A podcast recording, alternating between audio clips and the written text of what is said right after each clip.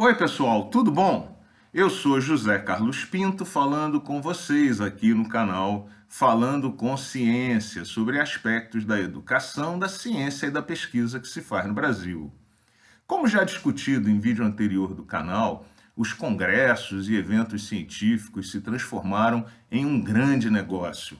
É por isso que todos nós que trabalhamos no mundo acadêmico recebemos centenas de convites para participar desses eventos todos os anos, em geral acompanhados por uma tabela de preços que fixa cada participação com frequência acima de mil dólares.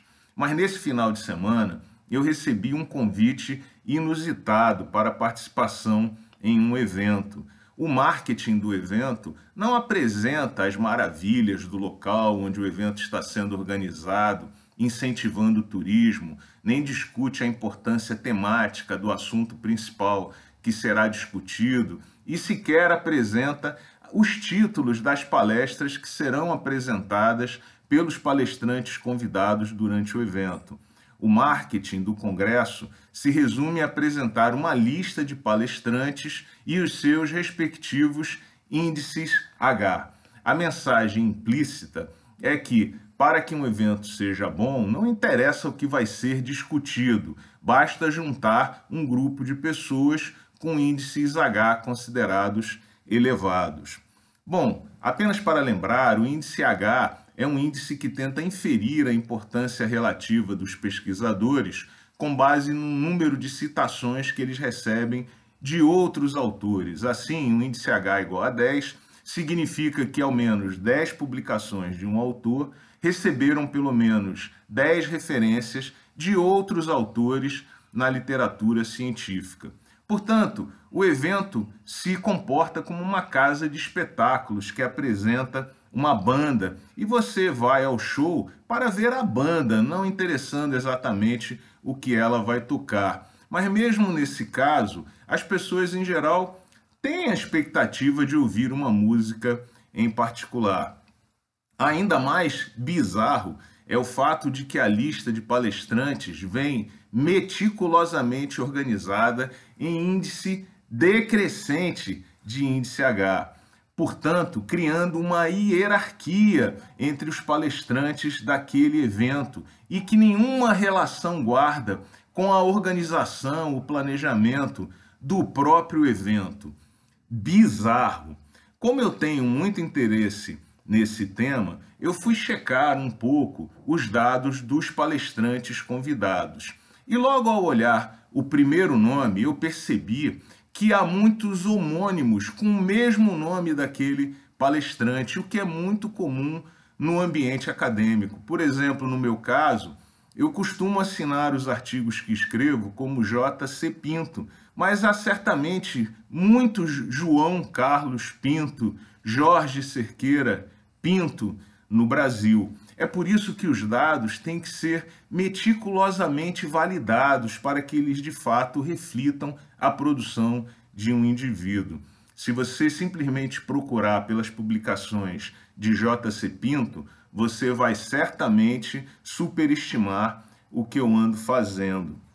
Naquele último ranking picareta sobre o qual discutimos na semana passada, já foram descobertos centenas de cientistas com índices H superiores ao número de publicações que eles têm, indicando claramente o efeito dos homônimos. É como se todos os JC Pinto do mundo se organizassem para construir um mega perfil acadêmico JC Pinto compartilhado por todos.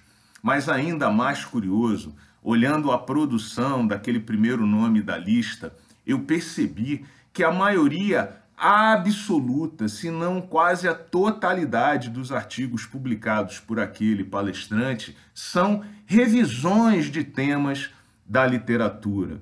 Portanto, foi aberto aqui um negócio, um mercado de revisões, e muito curioso, as revisões publicadas por esse pesquisador são muito frequentemente citadas por outras revisões publicadas por outros autores. Por isso, não chega a ser coincidência que o índice H desse pesquisador é muito próximo do número de publicações que esse pesquisador tem cadastradas na base Google Scholar. O que nós vemos aqui é um fenômeno muito curioso, incentivado por esses índices e que avilta a ciência. E é muito curioso que, eventualmente, quem se inscrever nesse evento vai ver como palestrante principal um indivíduo que fala sobre o trabalho dos outros e não o trabalho dele próprio. Eu antevejo que o valor das revisões, provavelmente no mundo acadêmico, vai cair nos próximos anos,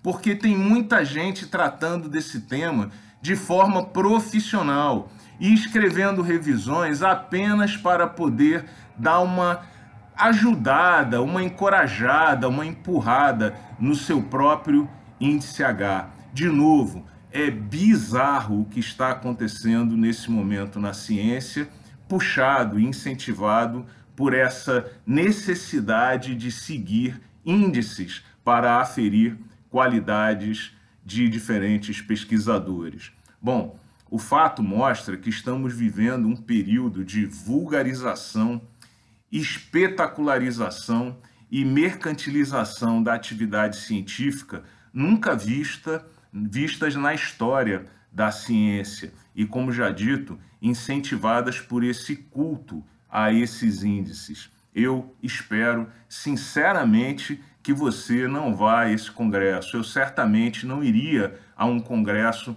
para ver um desfile de índices H. E eu normalmente não sou de torcer contra, mas tomara que esse evento dê muito errado, porque é esdrúxulo que um evento científico não valorize o tema que ele pretende discutir. Um grande abraço e até o próximo vídeo.